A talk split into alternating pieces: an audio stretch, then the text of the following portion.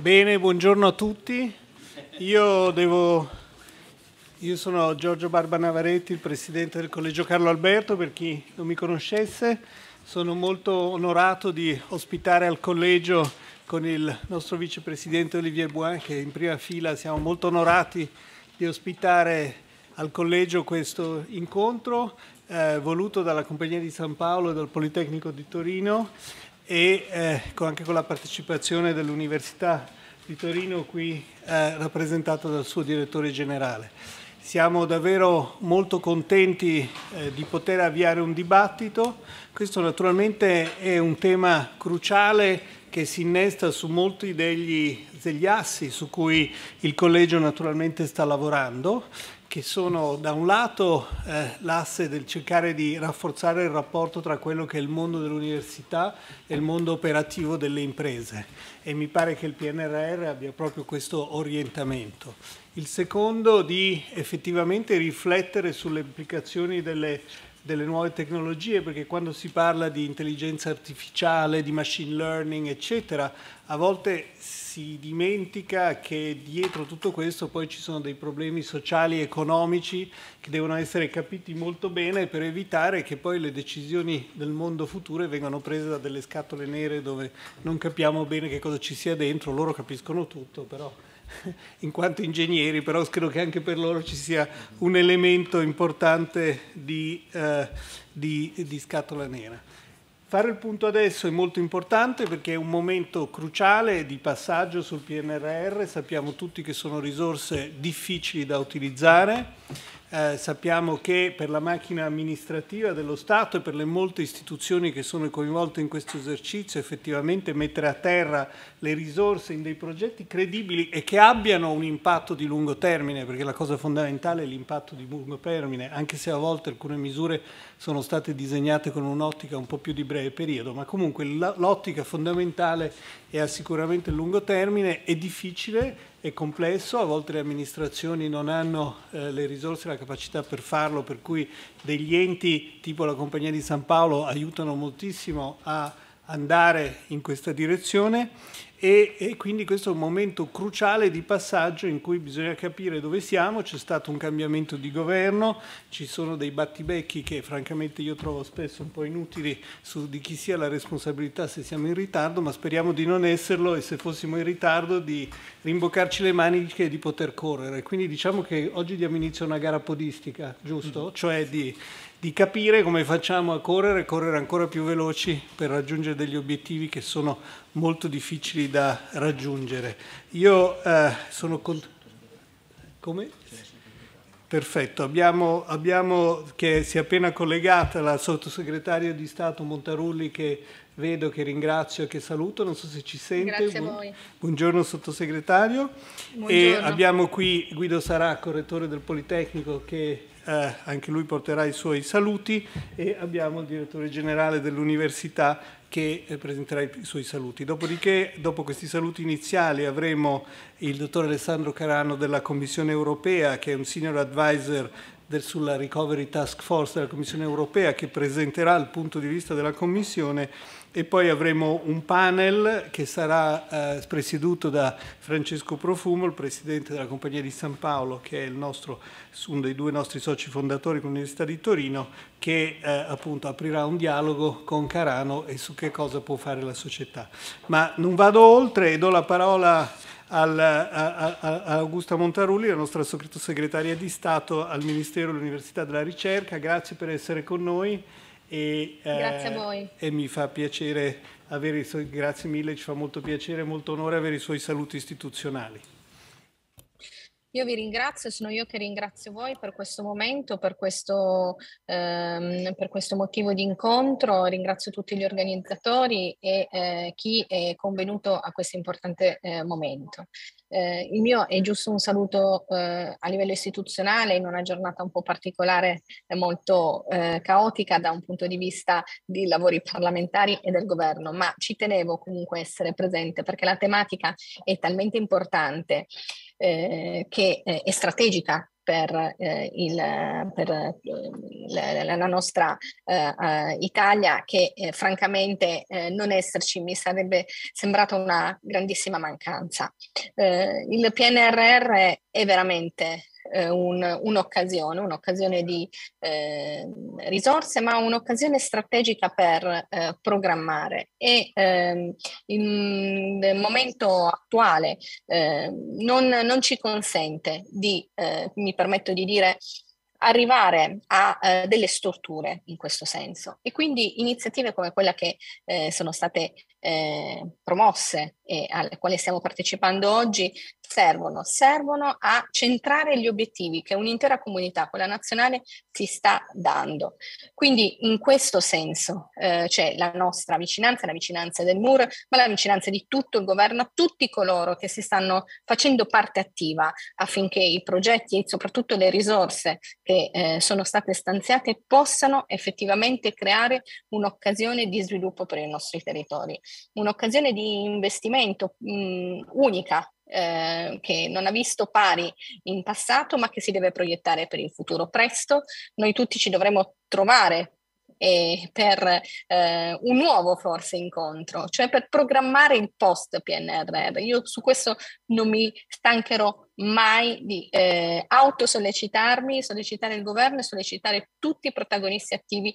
eh, di eh, questo momento storico mh, interessante ed entusiasmante, ma anche molto molto importante tecnicamente. Quindi grazie per questo, per questo momento, questo incontro, questo approfondimento, grazie a tutti i convenuti. Il MUR ovviamente per quanto di sua competenza è presente, ha già instaurato un contatto attivo con, e eh, diretto con chi eh, sta eh, lavorando perché i vari obiettivi possano essere eh, centrati anche da un punto di vista territoriale ci siamo, eh, vogliamo esserci e ringrazio soprattutto chi è convenuto perché ci dà la possibilità ancora una volta di sottolineare quanto è importante eh, questa fase particolare della, del, del nostro tempo. Grazie mille. Grazie mille sottosegretario Montarulli. Il ruolo delle università naturalmente nel PNRR è fondamentale, quindi il rapporto, l'integrazione con il suo ministero è cruciale, credo, nel raggiungimento di questi obiettivi. Quindi eh, do la parola al, al professor Guido Saracco, rettore del Politecnico. Grazie Guido per un suo saluto. Grazie. Sì. In effetti eh, questo, questo, convegno è particolarmente gradito e importante perché ci porterà a riflettere non semplicemente di quello che c'è nel PNR, ma probabilmente di come gestirlo e di come indirizzarlo al meglio. È abbastanza inutile, tutto sommato, criticare quello che è stato fatto in pochissimo tempo in un paese che non ha la capacità di informare con strategia le scelte politiche, cioè ci mancano rispetto ad altri paesi degli istituti che facciano foresight e eh, pianifichino. Io ricordo eh, con sorpresa quanto appreso dal ministro Giovannini che diceva che mh, tutto sommato mh, questa avventura del PNRR non era basata più di tanto su una strategia del paese pregressa. Viviamo abbastanza di emergenze in un momento eh, storico di emergenze. Però ehm, siamo riusciti a mettere in campo una, una, un piano che dobbiamo cercare di portare a termine con tre culture che devono permearci. La cultura del risultato, cioè di qualsiasi iniziativa che facciamo non, non vale nulla se non è portata a termine. Questo è un problema per l'Italia, come è noto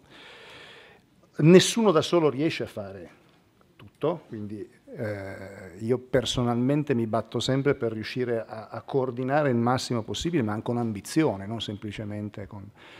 con lo spirito di sentire tutti e di ascoltare. E, e poi la cultura della responsabilità, cioè ci, vuole, ci, vogliono persone, ci vogliono istituzioni che si pigliano responsabilità nelle, nelle, nelle cordate che portano a termine le cose. Quindi,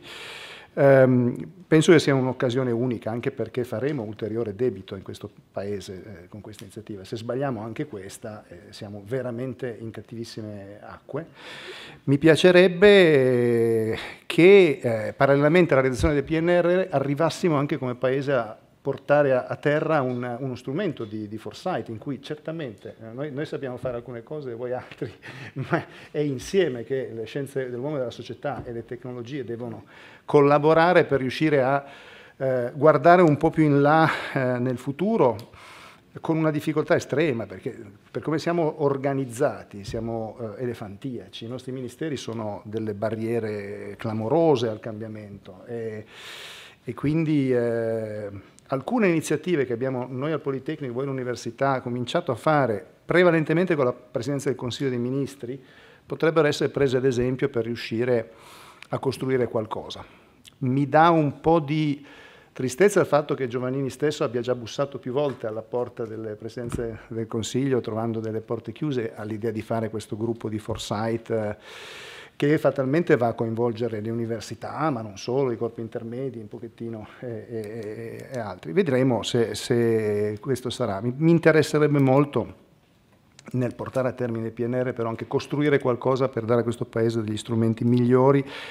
è una cultura eh, eh, della responsabilità che purtroppo,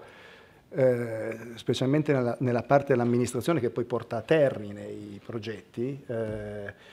è difficile da trovare perché ci sono stipendi bassissimi, ci sono eh, responsabilità folli e c'è anche una cultura, eh, diciamo così, un pochettino eh, troppo, che, che specia troppo formalmente i processi e non nel risultato che si portano avanti con responsabilità. Sono tutte rivoluzioni epocali, ma io penso che questo Paese ne abbia molto bisogno. Grazie.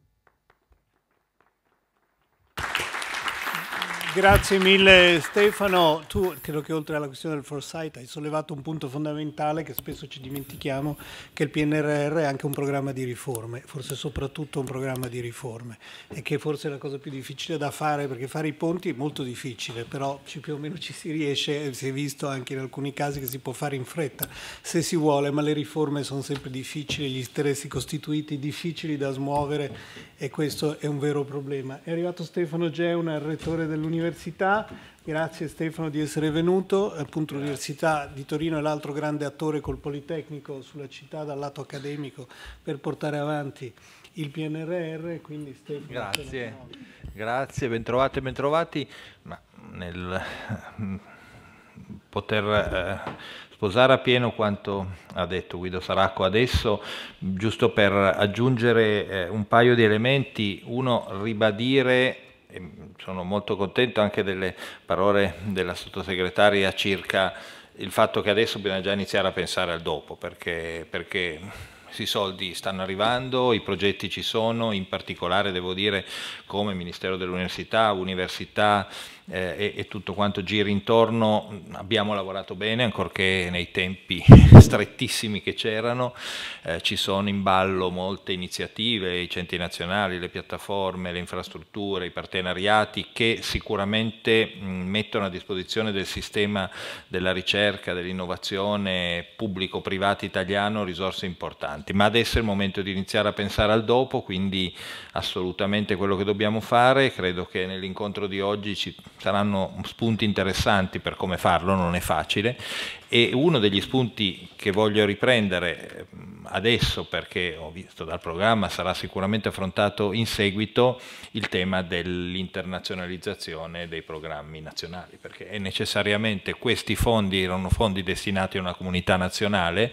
ma eh, da un lato l'entità delle risorse e dall'altro anche l'importanza dei temi che sono stati messi al centro di queste iniziative non può far sì, non può escludere e, e rendere eh, in qualche modo autarchica questa operazione, tutta italiana, perché non avrebbe senso e probabilmente la destinerebbe a un quasi sicuro insuccesso. Quindi inizia adesso nel pensare al dopo, le due cose non sono separate, anche il pensare come coinvolgere, allargare i centri, i partenariati, le infrastrutture eh, quantomeno alla dimensione comunitaria europea e perché no alla dimensione eh, in generale planetaria perché sono temi tra l'altro tutti quelli che sono stati scelti che impattano non solo il nostro pianeta, non solo il nostro continente, ma non solo il nostro paese, non solo il nostro continente, ma l'intero pianeta. Quindi eh, incontri come questo sono utilissimi e, eh, e ci servono proprio per porre le basi di questo futuro. Grazie, buon lavoro. Le... Grazie mille Stefano, hai fatto bene a ricordare la dimensione internazionale e anche magari a ricordare che il PNRR è un progetto internazionale con una governance internazionale dove è la prima volta che la Commissione europea ha veramente messo insieme delle risorse fiscali, ha fatto un pooling di risorse fiscali, è andato sul mercato per, e si è indebitata collettivamente eh, verso il resto del mondo per un programma che deve essere implementato dagli Stati. Ma questo è un programma che nasce come internazionale, non dobbiamo dimenticarcelo perché quel livello di coordinamento è fondamentale. Il direttore generale dell'università voleva dire un'ultima cosa? Sì, grazie. Volevo eh, sottolineare che il PNRR ehm, introduce anche un cambiamento di ruolo per gli Atenei, nel senso che non siamo chiamati in questa fase a svolgere solo attività di ricerca scientifica o di trasferimento tecnologico secondo modalità che ci sono usuali, ma anche a eh, svolgere in qualche misura un ruolo di agenti di sviluppo del territorio, in partenariato con le istituzioni locali in primis, ma poi tantissimo con le imprese e anche con il coinvolgimento dei cittadini su certi assi di lavoro. Quindi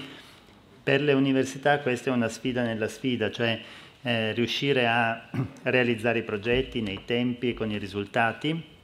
ma anche quello di porre le basi organizzative perché poi eh, anche completato il finanziamento si possa essere davvero uno stimolo continuo e strutturale allo sviluppo del territorio. Quindi questo è quello che noi cerchiamo di fare puntando anche al dopo PNRR. Assolutamente, questo è fondamentale, il ruolo dell'università, anche qui è importante anche lavorare sull'implementazione rapida dei processi burocratici, perché a volte l'università è anche un problema, e quindi qualunque sia l'università, quindi questo è un tema fondamentale anche per rafforzare le istituzioni come le università che effettivamente, come lei dice, svolgono un ruolo fondamentale. Bene, io grazie mille, io ringrazio tutti e a questo punto eh, chiamerei il, il dottor Carano. Senior Advisor in European Commission Recovery Task della European Commission Recovery Task Force. Francesco, vuoi venire già qui così poi? No? Fini dopo? Ok, con il pane, benissimo. Eh? Vabbè, io poi scendo. Vabbè, tengo compagnia, no, non, voglio, non vorrei che il relatore sentisse solo. tu poi ne hai un po'. Grazie mille di essere venuti, di aver accettato, è molto importante. Noi sì, spesso perdiamo cioè nel dibattito nazionale, poi si perde di vista che cosa pensa veramente l'Europa e quindi è molto importante che lei ce lo ricordi. Grazie. Grazie mille, buon pomeriggio. Innanzitutto ringrazio molto il Collegio Carlo Alberto, la Compagnia di San Paolo, il Politecnico, l'Università e tutte le istituzioni che hanno organizzato questo evento e voi partecipanti. Eh, spero che il dibattito possa essere animato dopo la mia la mia esposizione di quelle che sono le caratteristiche principali di questo programma. Eh, ho qualche slide disponibile, la maggior parte in inglese, eh, qualcuno anche in italiano. Eh, io sono nella Task Force Recovery della Commissione europea da due anni, da quando è stata creata, e mi occupo in particolare a livello orizzontale di seguire e di coordinare il nostro team orizzontale che segue la parte investimenti eh, strumenti finanziari e la stima dei costi dei PNRR di tutti i 27 paesi e anche a livello orizzontale sono nel Green Team, in particolare seguo la parte di trasporto sostenibile, visto il mio passato nel gabinetto della commissaria dei trasporti e, e seguo poi tre paesi in particolare, Romania, Bulgaria e Polonia. Quindi se avete domande di dettaglio su questi paesi posso rispondere, il che vuol dire che sull'Italia forse ne sapete più di me, ma cercherò di rispondere a tutto nella misura del possibile. Quindi vi, vi darò una panoramica della, dello stato attuale di implementazione della cosiddetta Recovery and Resilience Facility, che è il programma all'interno del quale ci sono i vari PNRR dei 27 paesi, quali sono i prossimi passi, quindi riallacciandomi anche a qualcosa che è stato detto dalle, nei discorsi introduttivi, qual è un po' la prospettiva futura, in particolare lato energia, su cui ci sono ovviamente le priorità di urgenza e di attualità e poi un piccolo zoom sul piano italiano.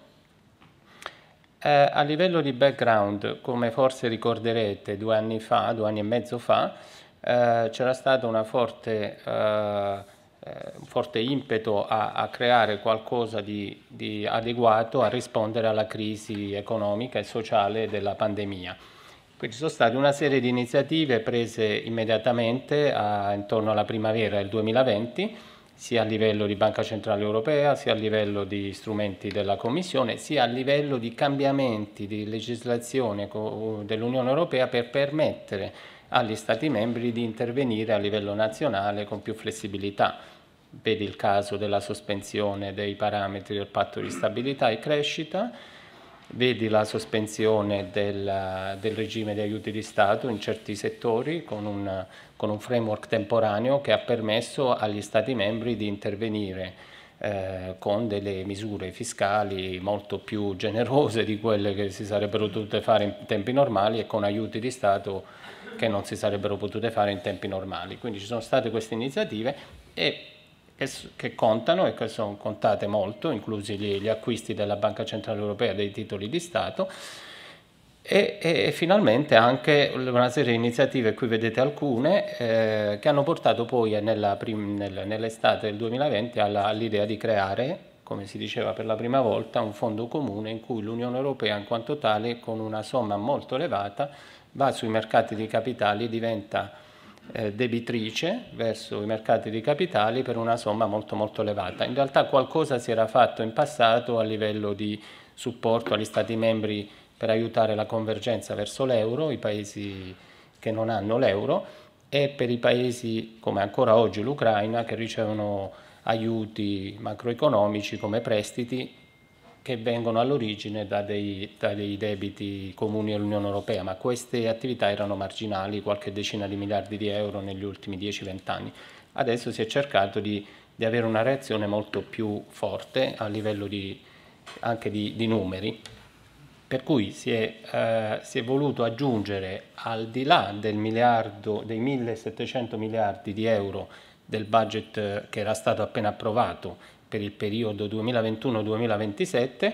si è deciso, e, questi, e queste risorse, questi 1074 vengono dalle risorse degli Stati membri principalmente oppure dalla, dalle, cast, dalle alcune prelievi dell'IVA o alcune le multe sugli aiuti di Stato, insomma il budget europeo è alimentato da contributi nazionali e da qualcos'altro che comunque non veniva da debito comune quindi risorse, risorse degli Stati membri o dei, eh, delle tassazioni o delle multe. In aggiunta si, sono, si, è deciso di avere un programma di 750 miliardi in prezzi del 2018, se poi vengono attualizzati si arriva a 820, per, eh, basato completamente su, su dei bond europei, che in realtà però nasceva da alcune idee che erano già in fieri, dei programmi di convergenza eh, che iniziavano a guardare l'aspetto delle riforme di cui parlava il Presidente e di fatti c'era comunque il semestre europeo, quindi il, il, framework di sorveglianza macroeconomica europea, che però non aveva diciamo, una, un impatto reale perché da, da 5-6 anni avevamo il, le cosiddette raccomandazioni paese che il Consiglio eh, elabora ogni, ogni, anno, che si basano sui, sul, sul, meccanismo di, sull'unione economica e monetaria, su certi parametri di convergenza e anche i parametri famosi di deficit e di debito, eh, e che stimolano il Paese a fare delle, delle riforme strutturali, ma restavano delle raccomandazioni, quindi con un valore politico, ma non di più. Con Next Generation EU si sono incorporate queste raccomandazioni in un sistema, in un meccanismo che, che vi, vi, spiegherò tra un, tra un, attimo. Quindi si è voluto anche eh, cercare di, tra virgolette, di approfittare della crisi, per, come si dice, per poter eh, trasformarla in un'opportunità. Quindi non, a livello di cifre e di ammontari sono stati decisi per colmare il gap economico relativo alla crisi pandemica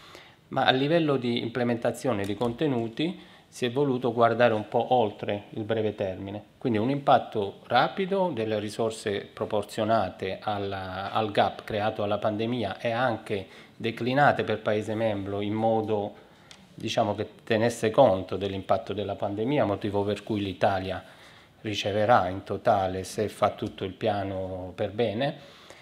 fino a 200, circa 200 miliardi tra, tra, sussidi e prestiti e quindi il paese maggiore beneficiario perché la dimensione del problema economico è stata poi commensurata all'intervento delle risorse europee potenzialmente disponibili. Ma nel modo di mettere in atto queste risorse, sia riforme che investimenti, si è preso un approccio orizzontale ehm, con una visione più a medio-lungo termine, per cui in primis l'accento viene dato sulla transizione verde digitale e, eh, e sull'accento sulle future generazioni, sulla sostenibilità dei progetti. Infatti il programma prevede, come si diceva, sia riforme che investimenti. Se vogliamo un parallelo con un veicolo, visto che sono ingegnere meccanico del Politecnico, veicolo, diciamo, gli investimenti sono, permettono di dare la struttura al veicolo e di farlo funzionare, ma il vero motore, perché vada lontano,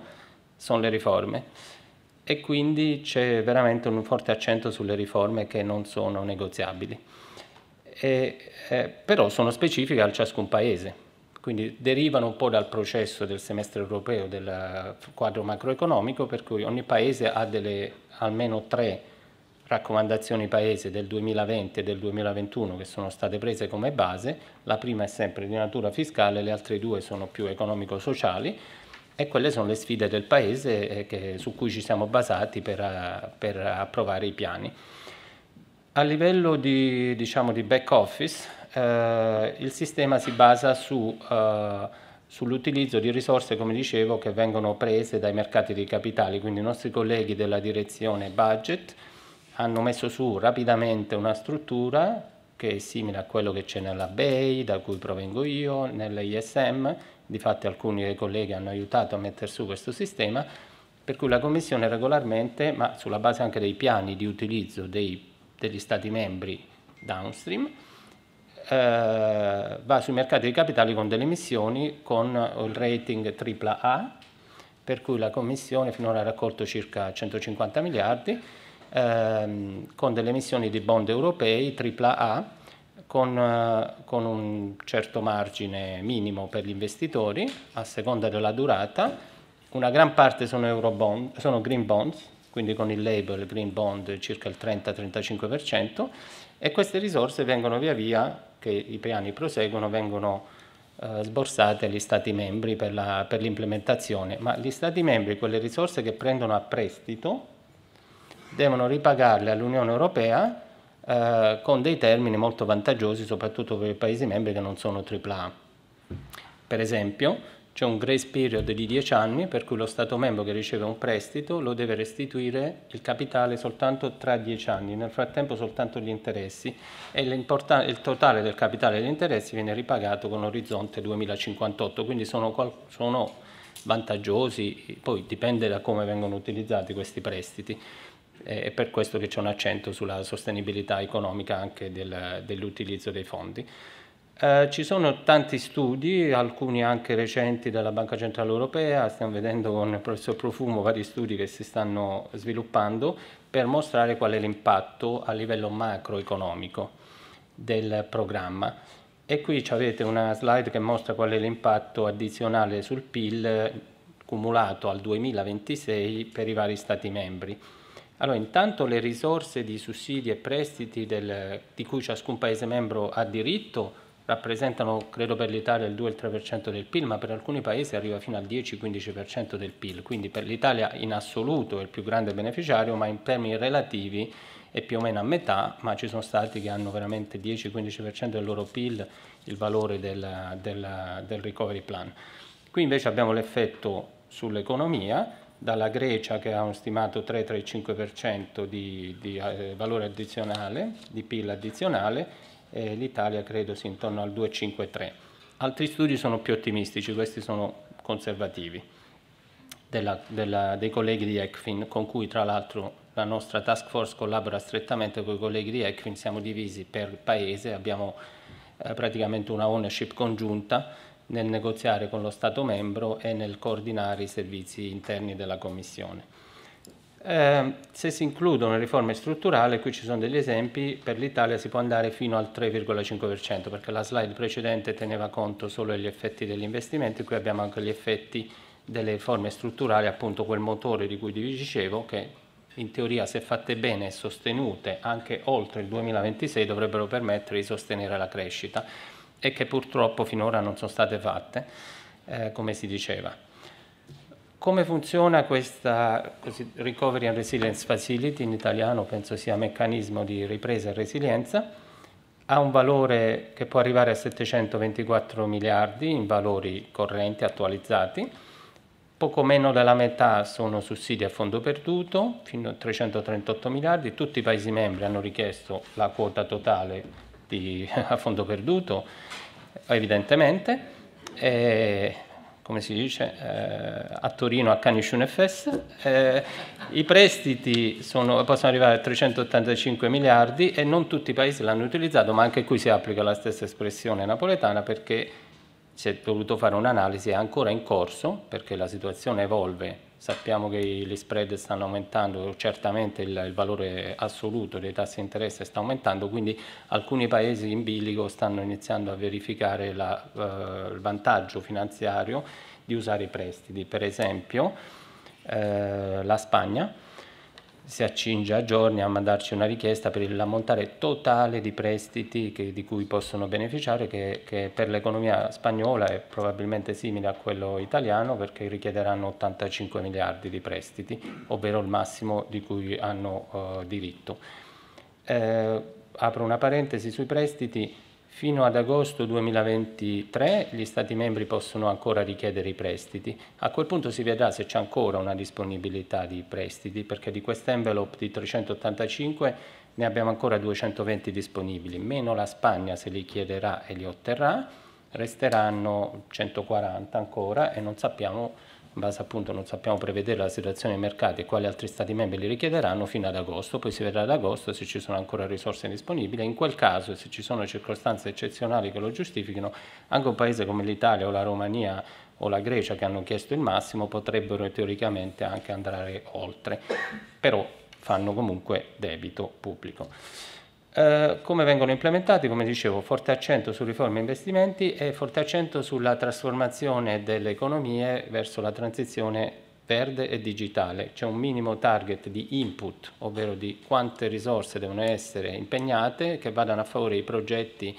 eh, verdi e digitali, 37% e 20% rispettivamente, secondo una metodologia ben specifica che è allegata al regolamento e questo ha, ha, influenzato un po' anche altri programmi europei e qui possiamo parlare poi in futuro di come questi elementi possono influenzare altri, altri programmi. C'è un forte accento su questo uh, cosiddetto do no significant harm principle, il principio di non fare danni uh, significativi all'ambiente e quindi abbiamo una metodologia interna, anzi pubblicata, che, che diciamo, è collegata al regolamento e che permette di capire in vari settori, per esempio district heating oppure veicoli, eh, trasporto, gas e così via, quali progetti sono eligibili e quali no. Discussione attuale perché sul nuovo capitolo Repower EU si sta discutendo di eventuali modifiche eccezionali nelle circostanze attuali per derogare a questo principio in modo limitato. Eh, alcune caratteristiche di questo programma che noi chiamiamo ARAREF all'interno, questo è il nostro acronimo quotidiano, infatti i miei figli dicono sempre ARAREF perché è l'unica cosa che sentono, soprattutto quando c'era il, il lockdown, è, è basato sulla performance, questo è completamente diverso dal modo di funzionare che molti di voi conoscono del resto dei programmi del budget europeo ovvero i finanziamenti di questi miliardi di cui vi ho parlato, che sono così allettanti, verranno e vengono fatti soltanto se la, le riforme e gli investimenti vengono eh, effettuati nelle modalità descritte nel, nella decisione del Consiglio per ogni Stato membro che dettaglia in decine, centinaia di pagine quali sono gli obiettivi da raggiungere e la tempistica. Quindi quella programmazione di cui parlava il Rettore prima si sta cercando di farla a livello nazionale slash europeo, cioè con un programma europeo si, comunque lasciando l'ownership allo Stato membro, con forte accento governativo pubblico, perché l'intero programma è basato sul rapporto tra l'Unione Europea e lo Stato membro rappresentato dal governo, che prende l'impegno di fare riforme e investimenti e che riceverà i fondi se vengono fatti per motivi dipendenti o indipendenti dalla volontà, con altri attori del territorio, col settore privato, con le università, però il sistema si basa su questa relazione pubblico-pubblico, con tutti i pregi e difetti che questo comporta, però è fatto così. Ci sono altri programmi specifici per investimenti privati, tipo InvestEU, possiamo poi parlarne. L'altro punto è sinergia riforme e investimenti e le riforme in particolare devono essere eh, specifiche per il Paese e ben calibrate a eh, diciamo, mitigare le problematiche identificate nel semestre europeo 2020-2021. E, eh, e, infine ci sono gli investimenti forte accento verde digitale di cui ho parlato. Quindi sono caratteristiche per chi conosce il budget europeo e i programmi molto diverse da quelle utilizzate finora nel, nei programmi europei perché quelli dell'agricoltura, dei fondi strutturali e tutti gli altri sono basati sulle spese, sono intanto focalizzati su investimenti solo o sussidi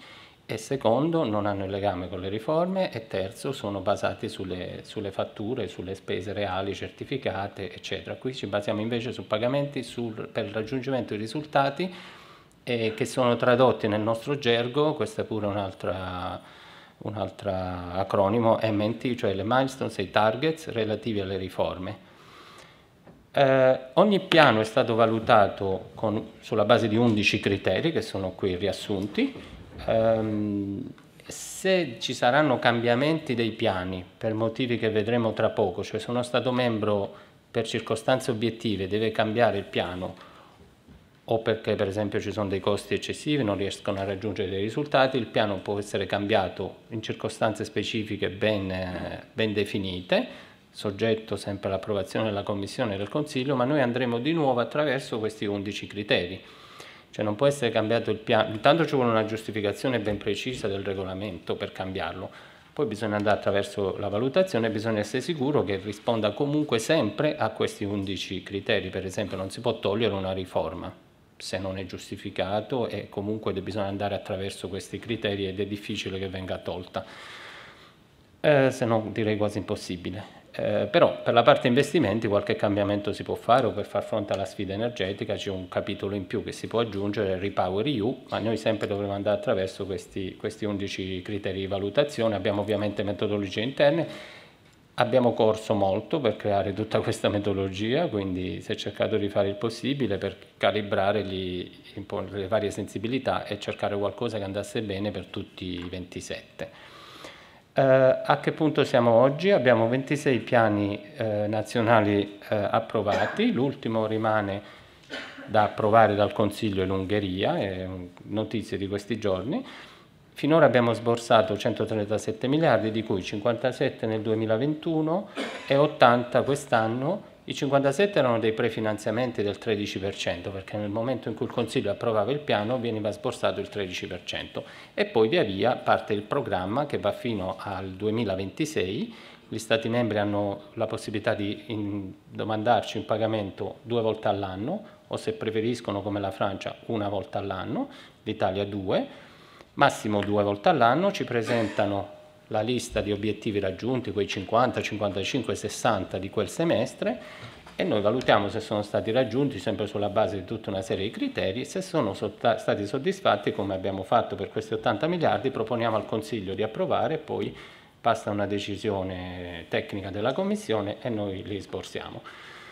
E questa è un po' la, anche la ventilazione in basso tra sussidi a fondo perduto e prestiti principalmente per l'Italia e, e, in parte Grecia e Romania recentemente. Questo è un po' più colorato,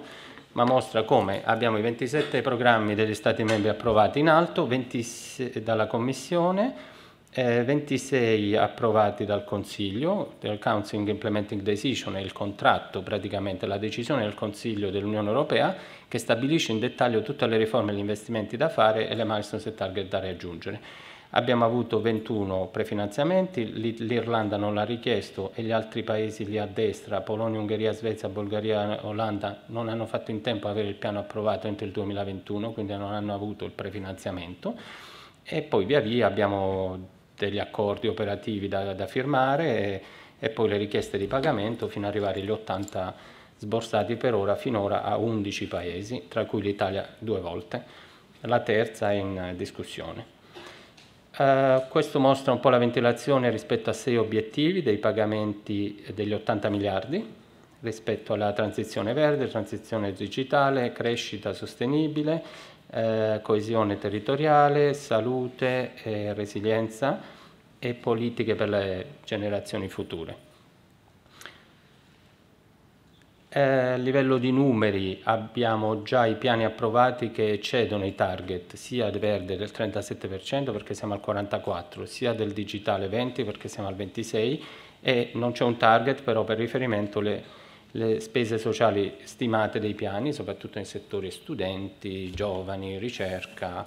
eh, salute, istruzione, eccetera, eccetera, siamo al 30%, quindi è comunque un valore eh, elevato. C'è una sovrapposizione di questo numero, soprattutto rispetto al digitale,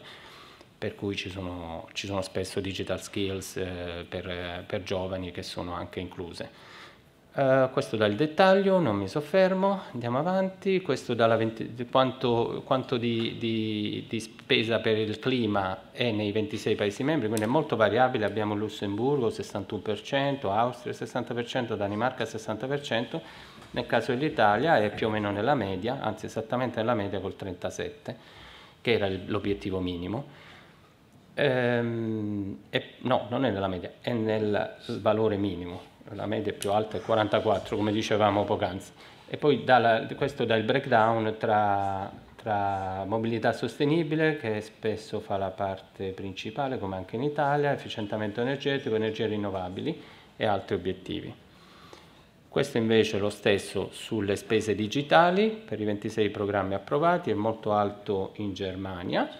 eh, l'Italia qui è un po' sopra il, il, valore minimo che era il 20%. E abbiamo le digital skills, poi abbiamo il 5G, abbiamo il wifi, abbiamo le, il cloud, digitalizzazione delle imprese, dei, della pubblica amministrazione che c'è anche in Italia, un, ha un ruolo molto importante, come vedete le, le parti più scure, digitalizzazione delle imprese e della pubblica amministrazione nel caso italiano prendono più della metà. Uh, il progresso attuale, qui abbiamo degli esempi di riforme e investimenti che sono stati raggiunti, per esempio la legislazione di riforma della giustizia in Italia è passata la prima milestone, poi ce ne sono altre per verificare che questa riforma venga implementata a, in modo adeguato, perché per ogni riforma noi abbiamo tipicamente la parte iniziale che è una decisione legislativa, spesso una legge o una decisione governativa, poi però ci sono ancora altri due o tre milestone o anche target che dimostrano che questa riforma ha un effetto, almeno nel periodo in cui riusciamo a controllarlo, ovvero fino ad agosto 2026, e lì riusciamo a monitorare l'implementazione. Dopo quello non si sa, almeno questo programma non prevede di andare oltre perché una volta che diciamo, il bastone alla carota dei finanziamenti è finito, si può ovviamente monitorare, si dovrebbe, ma non c'è più il meccanismo di performance in cui sulla base del risultato viene dato il pagamento. Eh, anche perché molti paesi hanno insistito che questo fosse un programma unico e eccezionale e c'è l'articolo del trattato sul funzionamento dell'Unione Europea che ha permesso di raccogliere tanti fondi è giustificato dal fatto che ci sono circostanze eccezionali e quindi non poteva essere un programma indefinito. Eh, ci sono esempi di misure che supportano la parità di genere attraverso i sei pilastri, so che questo è un argomento importante per le istituzioni e per molti di, di noi. E quindi c'è questo elemento soprattutto per promuovere per esempio l'ingresso nel mondo del lavoro delle donne, la, la, la, la creazione, lo sviluppo di capacità STEM, eh, nelle ragazze, la, diminuire il gap eh, di gender nelle pensioni, partecipazione al mercato, come dicevo, offrire possibilità di, di insomma, prendersi cura asili nido per i bambini e, e questi sono solo degli esempi, ma ce ne sono altri. Imprenditoria femminile c'è anche nel piano italiano. Eh, due parole sugli strumenti finanziari perché dicevamo in un programma che passa attraverso i governi, e l'amministrazione pubblica in primis, ma nel modo in cui il governo lo, eh, lo mette in pista, lo, lo, sviluppa a valle, come sapete meglio di me, può e dovrebbe utilizzare tutti gli attori possibili, a partire dagli enti locali, università, centri di ricerca e settore privato, sia imprese che eh, grandi e piccole, sia eh, organismi finanziari. Ci sono anche se non era previsto all'inizio, me ne sono un po' occupato con dei colleghi, per un background BEI, InvestEU, EFSI e così via, eh, alla fine siamo riusciti nelle linee guida di implementazione di RRF, sia quelle di, di gennaio 2021, sia la revisione di maggio 2022, a promuovere un po' l'idea di poter utilizzare gli strumenti finanziari, che non è proprio un dettaglio, mi permetto di dire, perché se uno Stato membro, che sia l'Italia, che sia la Spagna o la Grecia, prende in prestito perché ha un vantaggio finanziario di andare sul mercato dei capitali tramite l'Unione Europea con la AAA e ripagare questi prestiti all'Unione Europea, questi 127 miliardi nel caso italiano, a termini vantaggiosi, ovvero col grace period di 10 anni, la restituzione totale del capitale al 2058 e con uno spread minimo di 0,1. Nel modo in cui le implementa queste risorse a valle, diciamo, la sostenibilità finanziaria del, dei conti pubblici cambia. Se li utilizzi a fondo perduto e per investimenti diciamo, non produttivi è un estremo, poi c'è tutto il range intermedio di esternalità e vantaggi economici all'economia, ai motori di crescita e così via, anche di interventi pubblici, sussidi, incentivi eh, per portare i giovani o le persone fuori dal mondo del lavoro, nel mondo del lavoro, investimenti produttivi, che nelle infrastrutture, eccetera, eccetera, fino all'investimento proprio puramente con ritorno finanziario per attrarre capitali privati e c'è tutto secondo me un range. E, e, e, quando si arriva poi verso questa seconda parte, ovviamente tu puoi avere, se ben gestito e se il portafoglio è sufficientemente diversificato da permettere un ritorno finanziario, si può avere anche un vantaggio finanziario. Difatti la Grecia e presto credo anche la Spagna, un pochino l'Italia, ha usato, userà i prestiti con strumenti finanziari anche per un motivo finanziario, poi tutto dipende da come sono messi in piedi. Um, ce ne sono quindi uh, quasi ce ne sono 60 nei piani approvati per 30 miliardi rispetto ai circa al valore dei piani approvati 450 miliardi, quindi comunque eh, 6-7% dei piani sono, sono, strumenti finanziari che ovviamente hanno anche il vantaggio di avere un effetto leva, oltre al vantaggio finanziario c'è anche un effetto leva per produrre però vanno ripagati perché per lo più sono garanzie o prestiti o anche ci sono molti fondi equity. Eh, questo da una panoramica degli attori principali, abbiamo la BEI, il FEI, la IBRD, la CDP in Italia, in alcuni casi anche dei ministeri come il MISE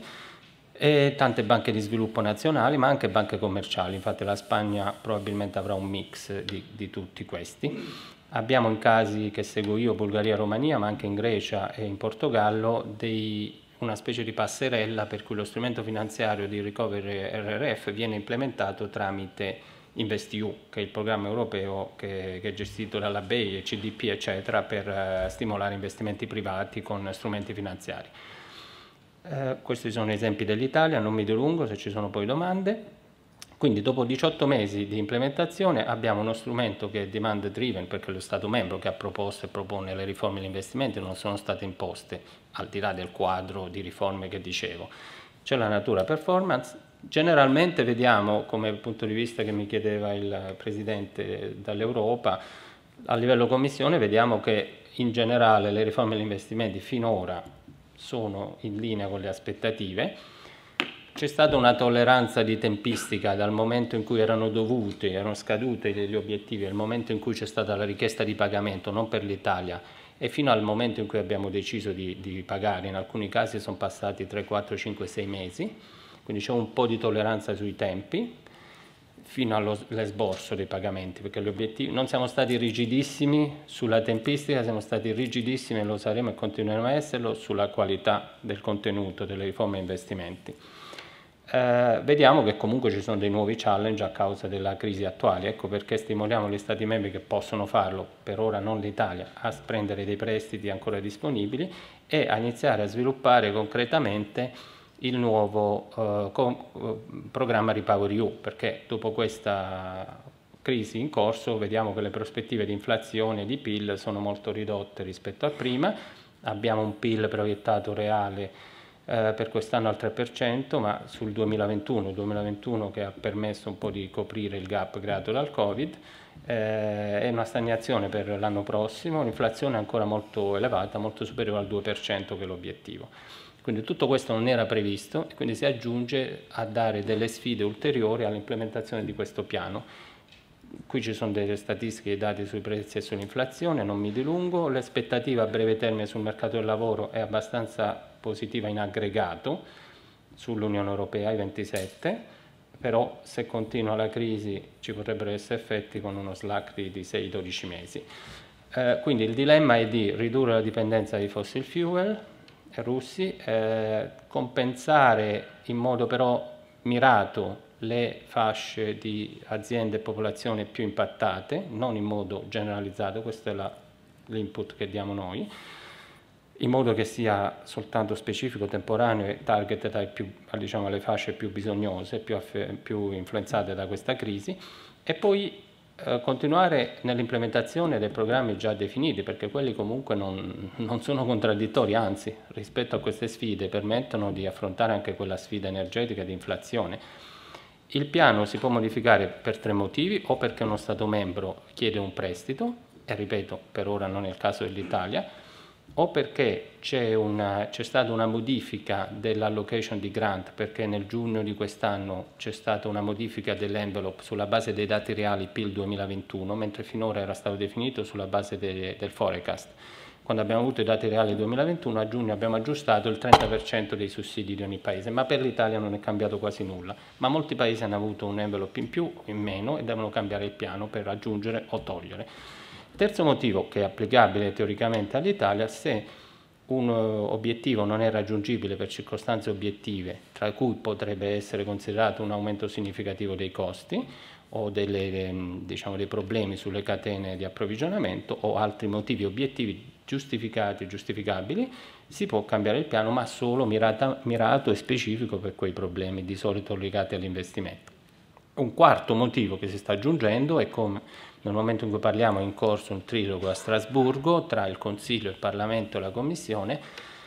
eh, sul Repower EU, che è un regolamento aggiuntivo che però, come potete già notare, come diceva la, la sottosegretaria, qual è il futuro del PNRR, già vediamo che con questa sfida Repower EU l'Unione Europea sta decidendo di usare lo stesso schema,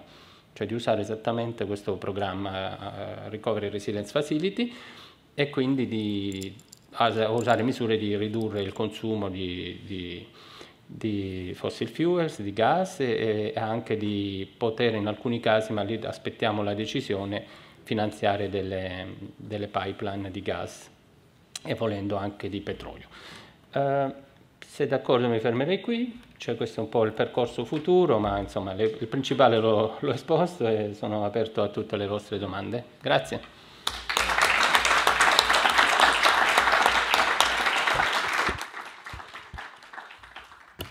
Grazie mille dottor Carano, veramente interessante, credo che gli spunti sul tavolo siano stati molto, molto importanti sia nel, nel, ribadire qual è stato il disegno iniziale di questo programma, perché appunto è importante ribadirlo, ricordarlo,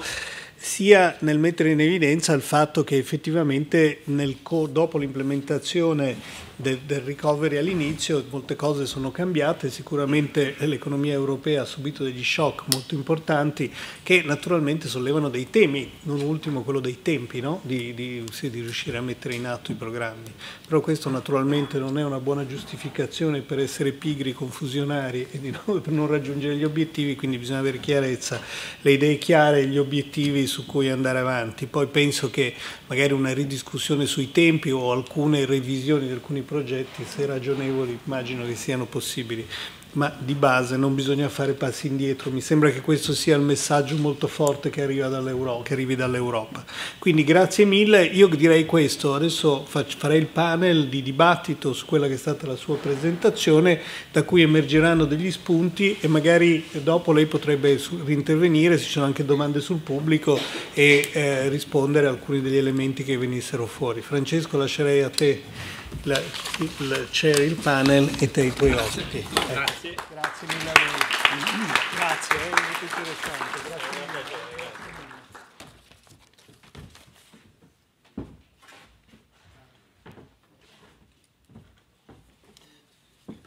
Buon pomeriggio a tutti, grazie per essere qua. Lo avete capito che è di, di estremo interesse ehm, il, certamente la presentazione di Alessandro, ma adesso anche e soprattutto le vostre domande. La cosa è abbastanza complicata, eh, ci sono molte incertezze, eh, credo che alcuni messaggi siano stati eh, distribuiti e poi conservati nel corso del tempo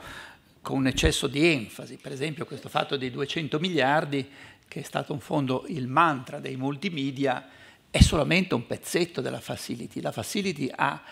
cinque elementi e devono essere tenuti nella dovuta sequenza. Il primo sono le riforme e come avete visto il nostro paese riforme non ne ha ancora fatte, ha fatto solo una piccola tranche sul tema della giustizia. Vi, vi, dico tre grandi titoli e naturalmente voi incomincerete a essere preoccupati come sono preoccupato io. Primo, pubblica amministrazione il primo elemento sul quale veramente è necessario puntare è la riforma della pubblica amministrazione. Secondo è proprio la riforma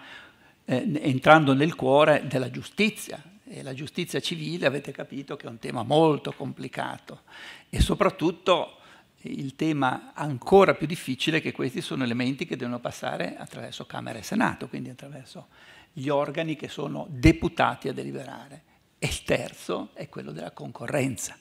E voi sapete il nostro paese che è un paese in cui le lobby sono molto forti e il tema della concorrenza, adesso non voglio andare nel dettaglio, poi eventualmente ci andiamo, è un tema estremamente complicato. Ebbene, di tutto questo non si parla e si parla di questi potenziali 200 miliardi, attenzione, sono potenziali per due elementi. Il primo è che l'Europa non ce li ha. L'Europa va a mercato e attenzione, il mercato risponde sulla base di come ci si è comportati. Per ora è andato bene perché c'era poco da fare, molti dei progetti che sono stati messi in atto fino ad oggi sono progetti che erano nei nostri cassetti, quindi questi primi due semestri e un pezzetto sono stati facili. Il futuro è molto più complicato, adesso poi con Alessandro vedremo questo tema. Il secondo grande tema è quello delle competenze. Questo nostro paese, voi lo sapete che deficit di competenze ha e vedete come le università da una parte, gli enti territoriali dagli altri. In generale è difficilissimo trovare persone che abbiano competenze in questo tipo di eh, settori, che sono settori sui quali il Paese ha investito pochissimo. Il terzo è l'impatto ciascun progetto, prima di essere pensato, messo in atto, deve avere una valutazione dell'impatto che avrà nella sua execution, quando si traduce dal titolo al cantiere e soprattutto la continuità nel tempo,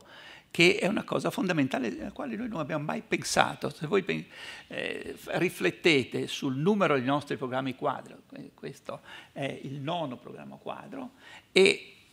terminate le risorse, terminano i progetti. Noi abbiamo un numero di incompiute in questo paese che è indescrivibile ed è dovuto a questa nostra attitudine a non pensare all'impatto successivo. Il quarto tema sono certamente i progetti, la qualità dei progetti, perché tutto questo è insieme. Eh, adesso poi in un secondo giro vi racconterò che la compagnia ha accompagnato molti enti mm, territoriali su questo tema e abbiamo anche una sensazione del livello dei progetti che sono stati proposti e questo eh, purtroppo non è certamente positivo. E da ultimo le risorse. Le risorse che sono potenziali a livello di Europa ma sono potenziali anche a livello. Allora Alessandro, intanto vi dico una cosa, voi sapete perché qua Alessandro oggi? Ve la racconto perché è una bella storia. L'Europa, che è certamente un soggetto verso il quale noi dovremmo avere probabilmente molto rispetto, a parte quello che sta succedendo in questi giorni, che è veramente terribile, pensa al suo futuro e lui sta qua con un programma che si chiama Back to School, nel senso che l'Europa, che ha eh, decine di migliaia di dipendenti nelle varie strutture, ritiene che questi signori che stanno facendo questa grande esperienza possano tornare nelle loro scuole a ritornare una parte di quello che è l'esperienza che stanno facendo. Per esempio Alessandro, che è stato uno studente del Politecnico, che si è laureato in ingegneria meccanica, come ci ha detto, è tornato questa mattina, ha fatto lezione agli studenti e adesso dedica tempo al territorio, quindi è una dimensione di ritorno molto più ampia. Credo che queste sono le cose che noi dovremmo pensare. Pensate se le nostre università avessero un contenitore di questo genere, cioè che i nostri ex studenti venissero una volta ogni tanto, no? Pagati dalle loro aziende, che ne avrebbero un vantaggio enorme, e venissero a ritornare agli studenti quali sono le loro esperienze, i loro errori, quale potrebbe essere un progetto più bello di questo fatto su un territorio come il nostro? Avere che gli ex studenti ritornano, ma non solo noi che facciamo questo mestiere che è facile, ma chi, pensate, i grandi persone che hanno avuto successo nella vita, ma successo non vuol dire fatto solo soldi, vuol dire avere impatto sulla vita dei, dei, nostri paesi, tornassero a scuola e raccontassero ai nostri studenti che cosa è successo. Bene, lui sta facendo una cosa di questo genere. Allora, la prima domanda che io ti voglio fare, a fronte eh, di questo fatto che tutte queste risorse sono potenziali, noi abbiamo eh, fondamentalmente eh, dei periodi per il nostro paese semestrali entro il quale dobbiamo fare due cose. Una, un monitoraggio mensile, quello che veniva fatto alla Presidenza del Consiglio, che adesso forse viene spostato dal Ministro Fitto. E poi invece una rendicontazione semestrale che naturalmente ha determinate regole. Ma supponiamo per esempio che un milestone non sia stato raggiunto o un target non sia stato raggiunto. Che cosa succede a fronte della rendicontazione semestrale rispetto a quello che sarà il trasferimento di risorse al, al nostro paese o a qualsiasi altro paese? Credo che questo sia di grande interesse perché le università adesso si pongono questo tema. Alcune cose dipendono da loro, altre dipendono anche da altri soggetti. Grazie. Allora, spero che gli studenti del Politecnico non seguano tutto, que tutto, quello che gli ho detto oggi, soprattutto non gli errori che uno fa nella vita, però come dicevi tu è bello condividere, è veramente un'ottima idea quella che dicevi, al di là dell'Unione Europea, di avere questo, questa interazione in cui che arricchisce, credo, gli studenti, ma arricchisce anche noi, perché adesso tornando a Bruxelles le domande e le risposte che, che ho avuto con gli studenti, nonché quelle di questo dibattito, possono alimentare anche il dibattito lì, non dobbiamo pensare che lì si decide, qua si esegue, eh, che lì c'è uno Stato federale e qua eh, non si tiene conto delle istanze, anzi il mio obiettivo qui è anche prendere un po' input da parte vostra e degli studenti per avere anche noi le energie che vengono insomma, dalle situazioni specifiche locali, in particolare da Torino e dal Piemonte, che è una, una realtà così importante e dinamica. Allora, per rispondere alla domanda di Francesco, il regolamento prevede che la Commissione fa in prima istanza una valutazione se le milestone e i target sono stati soddisfatti in modo sufficiente, quindi ha una discre minima discrezionalità e, e, e, permette in casi, ok, quando l'assessment è positivo ovviamente si procede, quando ci sono dei problemi, come li abbiamo già avuti in queste 11-12 richieste di pagamento, abbiamo cercato di aiutare un po' lo Stato membro a raggiungere il livello di qualità che ci si aspetta dalla, dalla, da quello che è scritto nell'accordo. Quindi, però questo non si può fare all'ultimo minuto quando la richiesta di pagamento viene effettuata perché lì noi abbiamo una tempistica serrata di due mesi, ma in realtà in pratica è un mese di, di dialogo tecnico, si può estendere, ma ovviamente questo ha una conseguenza sull'estensione del pagamento della somma. Quindi noi abbiamo quel mese tecnico in cui valutiamo quello che ci ha mandato lo Stato membro, abbiamo una forte interazione per capire bene, perché non è così immediato, non è matematico,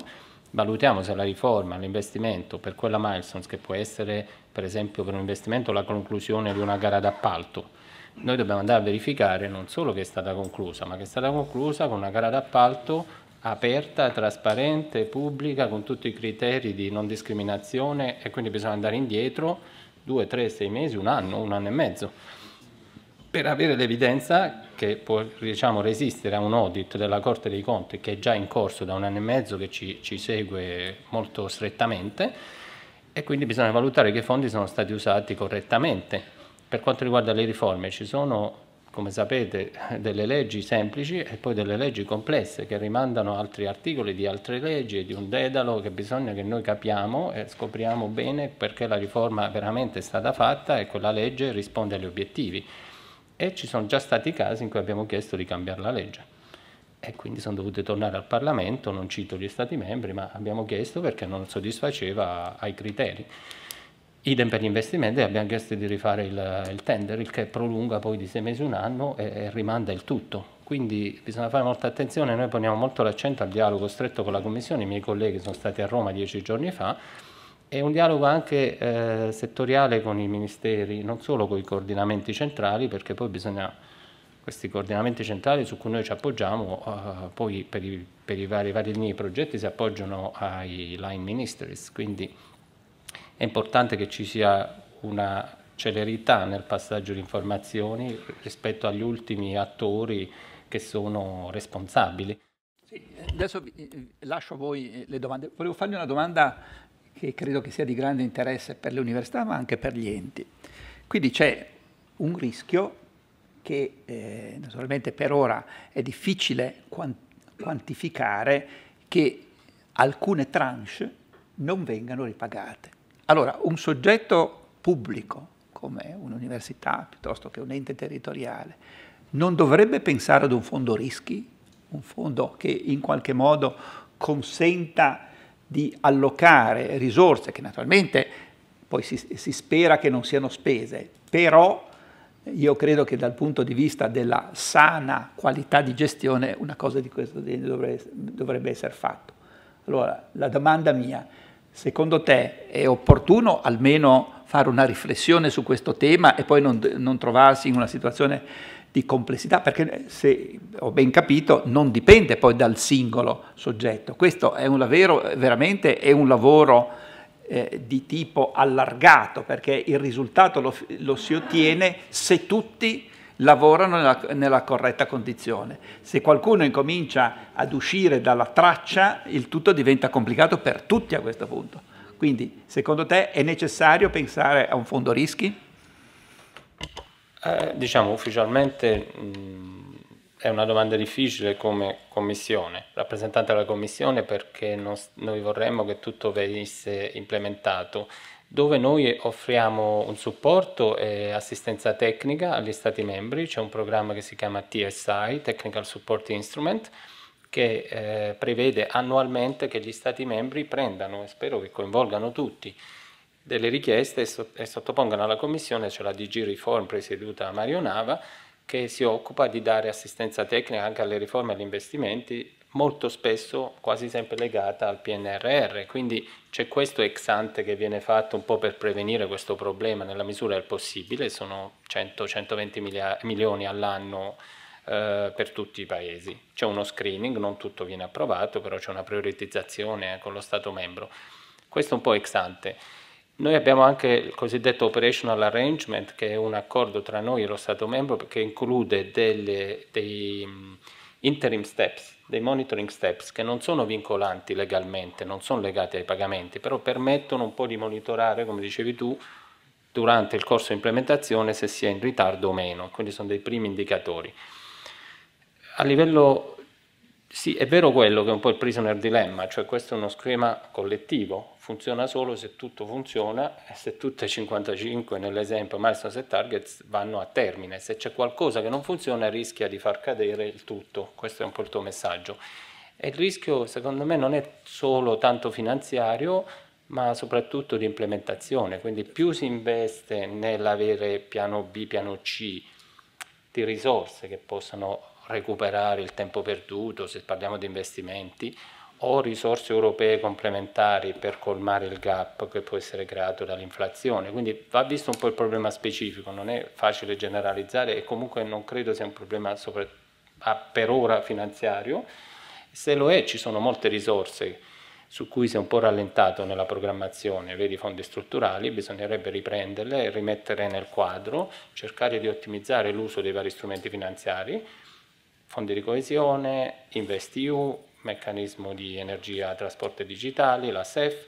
e cercare di fare il migliore uso di questi fondi, poi sono sicuro ce ne sono altri non europei. Quindi io cercherei un attimo di vedere se si può fare una, una programmazione e, e comunque tutto, i contingency plan vanno fatti, sono d'accordo, non so se un fondo o piuttosto un piano di contingency va fatto di gestione del rischio, a seconda di quale è il rischio più probabile, però sulle riforme per esempio quasi mai è finanziario, è un rischio politico di implementazione e anche di... Spesso le, le, come la giustizia, ma non voglio entrare nel piano italiano, però spesso la, la, la legge c'è, e lo vediamo in tanti paesi, il problema è poi veramente l'implementazione. E noi infatti abbiamo delle milestone di implementazione di riforme, per esempio apertura del settore energetico, noi andiamo poi a monitorare che venga fatto con dei target veri, abbiamo delle riforme di decarbonizzazione del settore eh, degli autoveicoli eh, stradale, è una riforma, c'è la legge che devono passare, è passata, ma poi andiamo a vedere quanti veicoli elettrici si hanno raddoppiato, i veicoli registrati, se le centraline elettriche sono 100.000 in più, quindi hanno anche dei target di investimento, ma legati a delle riforme. Per fare quello sono più le procedure burocratiche su cui ci deve essere un piano B, secondo me, eh, lì bisognerebbe intervenire. Adesso, domande. Sì, Marco. Misleading. Ci ho detto, eh, la, la performance si misura spesso per le cose di cui si parla molti anni dopo la possibilità di considerare come, eh, diciamo così, adempiente la politica posta in essere da un determinato paese. Quindi, se non ho capito male, al momento la performance è una performance formale. È così? E questa era la mia prima domanda. La seconda... Aspetta, la... aspetta. Rispondi, rispondi così, no, la, eh, così la diamo un po' uguale, di dinamica la, alla cosa. La seconda domanda è molto simile. Ah. Uh, se, la, se, la, misurazione è formale, hm, della, che cosa succede quando c'è l'implementazione della riforma ma la logica della riforma è sbagliata? Le faccio un esempio parlando di giustizia. Se noi ascoltassimo in Italia i due partiti che oggi continuano a darsele in termini di come si dovrebbe riformare la giustizia, avremmo l'un partito che vuole dare tutto il potere ai giudici e l'altro partito che vuole limitare il potere dei pubblici ministeri. Noi non sappiamo con certezza quale di queste cose funziona, quindi c'è bisogno di una teoria per dire scegliamo questa in quanto. Ma chi giudica quella teoria? La si giudica democraticamente nei parlamenti nazionali e quindi voi la lasciate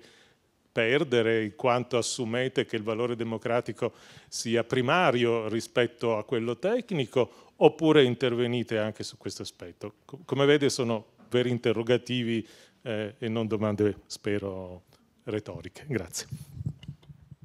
Grazie mille. Si sente? Pronto? Ok. Uh, allora, sulla performance dipende un po' dalla definizione. Esplicitamente per il fatto che il programma va fino al 2026, in realtà la deadline dei nostri pagamenti allo Stato membro è dicembre 2026, ma la deadline dello Stato membro per riportare a noi il raggiungimento degli ultimi obiettivi è agosto 2026, appunto per dare il tempo di farcela entro fine anno. E la performance è volutamente non focalizzata sull'impatto, per questi motivi, per la tempistica, anzi so che ci sono pressioni per andare oltre, ma c'erano pressioni uguali all'inizio quando fu creato il, il programma di stare più corti, perché targeted per molti paesi è stato diciamo, un salto politico molto forte e si è trovato questo compromesso e, ehm, e quindi la performance non è l'impatto, quindi i pagamenti sono legati al raggiungimento di milestones e target. Per performance si intende il raggiungimento di milestones e targets. Ora, milestones e target sono definiti in modo molto diversificato tra diversità di 27 Stati membri e, e ognuno ha 180-190 eh, riforme e investimenti. Per esempio, vabbè, se mettiamo poi le slide dove ero arrivato, ho qualche slide sull'Italia, che ha credo 180. C'è una diversità enorme e in media ogni, ogni riforma di investimenti ha 2, 3, 4 milestones e target, quindi per l'Italia sono 500 se non sbaglio. E sono tutte diverse, non c'è un metro unico. Come lei sa dalle valutazioni di impatto abbiamo l'output, l'outcome e l'impact. Noi abbiamo molte milestones e target che sono output, qualcuna che è un outcome,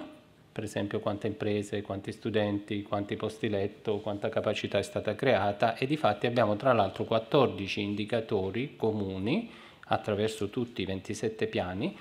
che voi trovate sulla, se fate ricerca RRF Scoreboard, trovate un sito web che conoscete, alcuni di voi conoscono bene e questo sito già mette, vi permette di vedere a livello aggregato e a livello del singolo paese membro questa scoreboard dove siamo oggi nei piani approvati anche per il singolo paese. E vedrà che questi 14 indicatori sono il numero di cariche elettriche, metri quadri di, di, di superficie rinnovata a livello di efficientamento energetico profondo, eh, numero di studenti supportati, numero di imprese con il digitale, numero di capacità di posti letto, eccetera, eccetera. Quindi un po' un mix tra output e outcome, non c'è l'impact, L'impact è quello che abbiamo stimato ex ante a livello aggregato e sono sicuro che verranno think tank e valutazioni future per vedere se c'è stato quell'impatto macroeconomico. Però noi non abbiamo,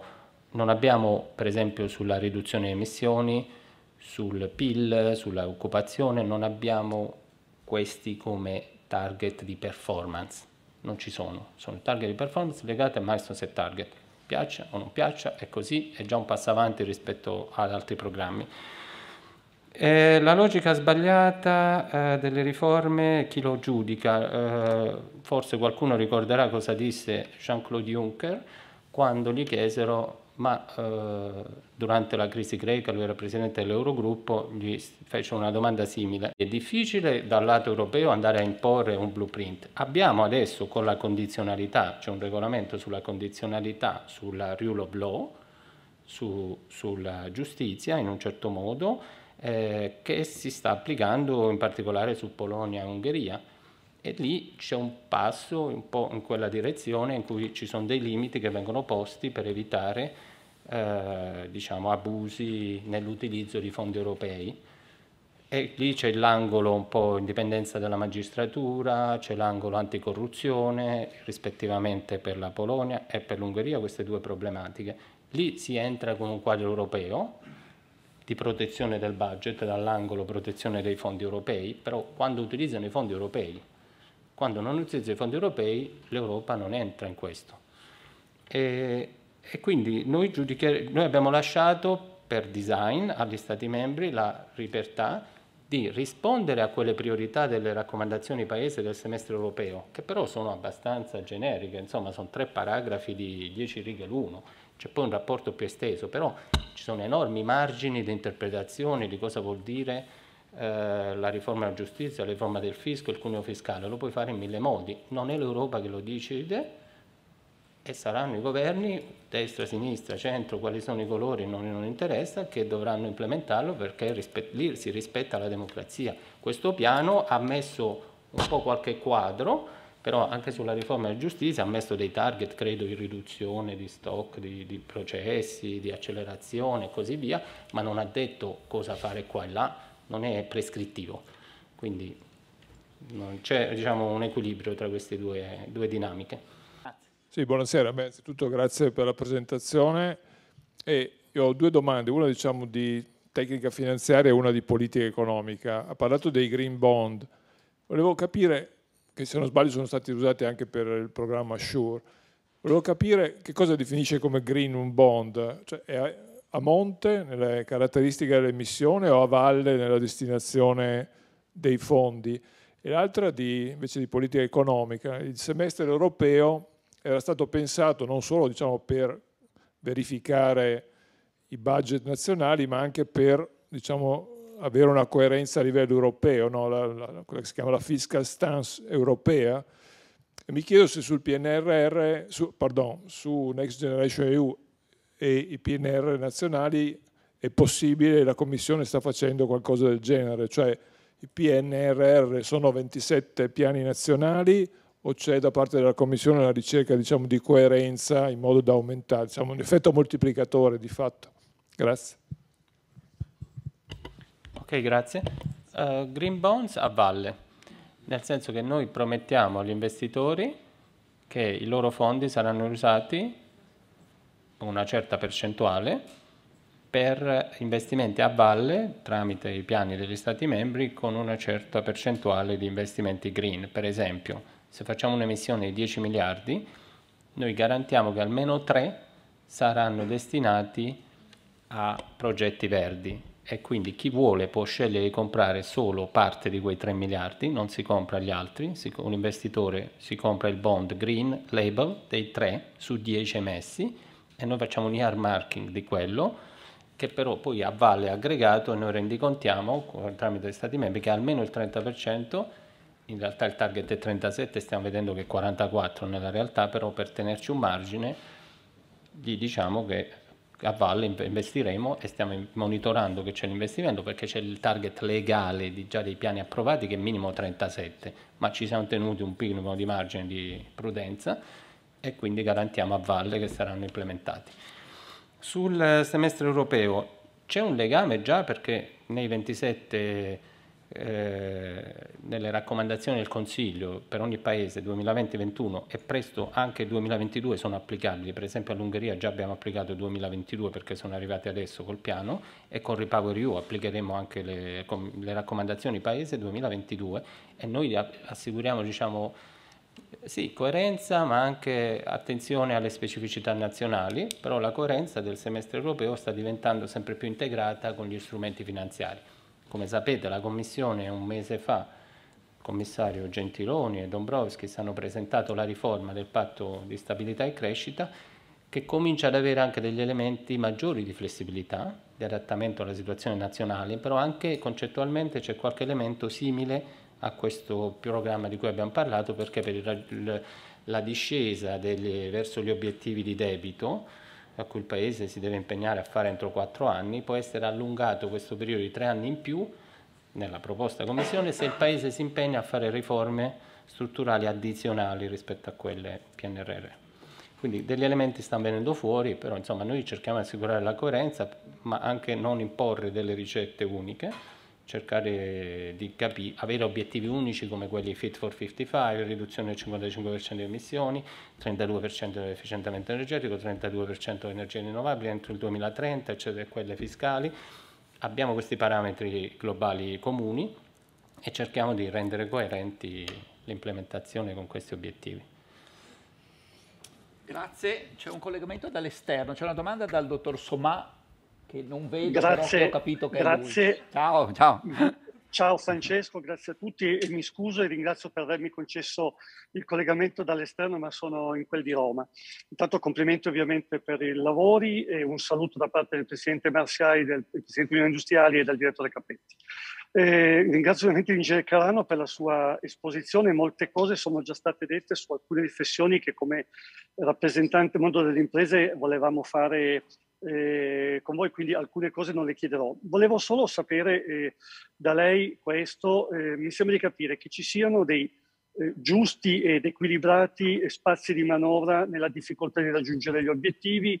ovviamente che penso non valga soltanto per l'Italia, ma penso che valga per tutti i paesi della, della nostra Unione Europea. Quindi da questo punto di vista eh, mi sembra di aver colto questa apertura, che non deve essere però, come dire, letta poi ognuno faccia un po' quello che vuole, ma ci sono delle milestone, dei target molto molto rigidi e puntuali. L'altro elemento eh, credo che sia, eh, che ho colto, vorrei solo avere lei la conferma, questa logica di un, una, diciamo una sinergia sempre più forte tra gli strumenti finanziari, ma soprattutto tra gli operatori finanziari europei e dei Paesi membri. Quindi credo che questo sia anche un po' una novità e, e, e un'opportunità che il mondo delle imprese vede, in particolare quando si va a fare sinergia con gli altri strumenti di eh, diciamo di politica industriale, penso ai fondi strutturali per citarne uno, uno, su tutti. Quindi questo è un altro elemento che volevo chiedere a lei se eh, dire, avevo inteso in queste, in queste sue parole. E poi ultimo, eh, e poi vi taccio e ringrazio ancora, eh, come, come, lei sa eh, ci sono delle risorse vincolate a una parte del paese perché così nasce il PNRR eventualmente eh, se questa parte del paese non dovesse riuscire a utilizzare risorse possono essere switchate nell'altra parte del paese. Mi, mi, mi, spiego bene, mi spiego molto più semplicemente. Noi sappiamo che per il sud Italia, ma credo che valga anche altri paesi, ci sono delle risorse minime con obiettivi minimi. Se queste risorse però possono rimanere nell'economia del nostro Stato membro oppure rischiano di essere, come dire, perse e quindi non poter utilizzarle. Spero di non aver portato via troppo tempo a voi. Eh, ringrazio ovviamente Francesco, ringrazio la compagnia, ringrazio il collegio e ringrazio ovviamente lei. Grazie, scusate ancora.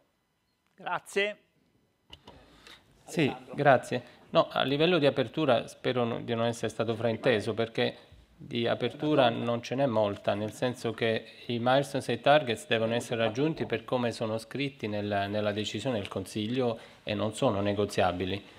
dove ci è stato un minimo di margine, ma un minimo di margine è stato nella tempistica di pochissimi mesi tra il momento in cui viene, eh, dovevano essere raggiunti gli obiettivi e il momento il pagamento stato, viene effettuato dopo la, la, valutazione della Commissione. Ci sono stati dei casi in cui lo Stato membro ha chiesto un allungamento, anche credo l'Italia, di un mese o due del, degli due mesi di valutazione della Commissione, ma sulla qualità delle riforme degli investimenti non c'è alcuna tolleranza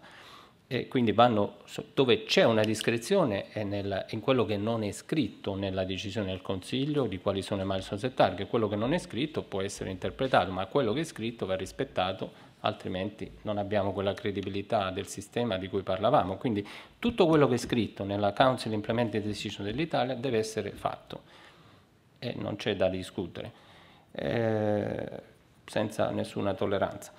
Eh, invece sulla sinergia degli strumenti finanziari, eh, sì, questo era qualcosa che non era previsto, ci siamo impegnati, come ho detto prima, nel fare le linee guida di gennaio 2021 e maggio 2022, in cui abbiamo aperto la possibilità agli Stati membri perché hanno iniziato a capire, soprattutto quelli che hanno un debito pubblico elevato o un deficit elevato, come la Grecia, l'Italia, la Romania e così via, che l'utilizzo, e adesso la Spagna, che l'utilizzo di strumenti finanziari può essere positivo anche, ripeto, finanziariamente. È, è, una visione d'insieme di cosa può essere fatto col PNRR, perché per quanto ho sentito bellissime parole sul PNRR, l'occasione unica e tutto, tutto quello che ho sentito, mi sembra giusto, non posso che essere d'accordo, non è l'unico strumento che esiste, non possiamo avere un effetto sostitutivo dei fondi PNRR rispetto a coesione e altri fondi nazionali, bisogna usare tutto al meglio, dico l'ovvio eh, ma è importante far funzionare questi schemi in un modo appropriato, ecco perché la programmazione è importante a livello centrale e locale per poter fare l'utilizzo al meglio e non è semplicissimo perché le, la governance, il modo di funzionamento di ciascuno di questi strumenti è completamente diverso, non è una pipeline unica, cioè i bisogni sul territorio in teoria dovrebbero essere unici ma diversificati su tanti settori ma gli strumenti che possono supportarli sono molteplici, con procedure di approvazione molto diverse, questo qui aggregato a livello nazionale, altri più delocalizzati con autorità di gestione, altri addirittura il singolo ente pubblico-privato può fare una proposta InvestEU all'Unione Europea tramite la banca CDP o BEI.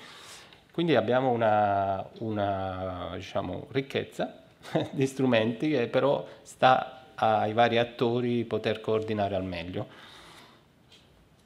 e il 40% al sud mi pare, diceva Profumo lo sa meglio di me, che sia in uno degli obiettivi italiani, quindi non è negoziabile neanche quello, che mi risulti. Il contratto è stato firmato un contratto e come tale deve essere rispettato come quando andate dal notaio e fate un rogito, è lo stesso modo. La dottoressa. Sì, buongiorno. Dunque io volevo fare una domanda in realtà più ai rettori che al dottor Carano e la mia domanda si lega un po' alle precedenti sul monitoraggio delle, delle, attività. E per quanto riguarda il PNRR e l'università, mi domandavo se ci sarà un monitoraggio e quindi una valutazione dei deliverables che sono stati promessi nei progetti dei vari partenariati. Grazie. Signori rettori, chi comincia? Guido, dai. Ci siamo impegnati e dobbiamo andare, andare in fondo, eh, anche perché eh, il fallimento di, di, un pezzo porta la nave a, a fondo, quindi eh, questa è una cosa. Per questo io auspico che ci sia sempre più coordinamento e condivisione di, di buone pratiche a livello a livello proprio del paese e degli enti territoriali con le università e con gli altri eh, diciamo così, attori pubblici e privati che avranno un ruolo in questa, in questa cosa. Eh, ti lascio il microfono.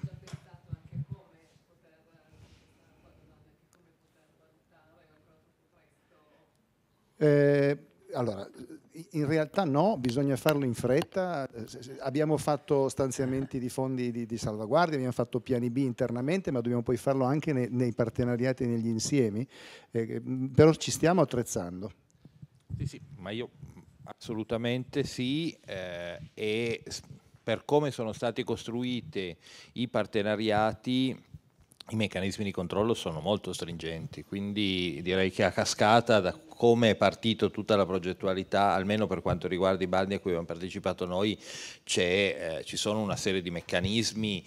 alle volte addirittura forse fin troppo, perché noi siamo abituati, però credo che un equilibrio, forse si è abituati a un po' troppa anarchia, avere un, un input eh, estremamente è stato utile, adesso bisognerà ecco, il rischio forse non perdersi dietro un'eccessiva burocrazia per rispettare eh, questi vincoli, però direi per come sono stati costruiti i partenariati e noi Politecnico siamo coinvolti nella maggioranza dei, dei, delle, delle iniziative a livello nazionale, questo aspetto è almeno sulla carta estremamente presente, realizzarlo è, è la sfida ovviamente.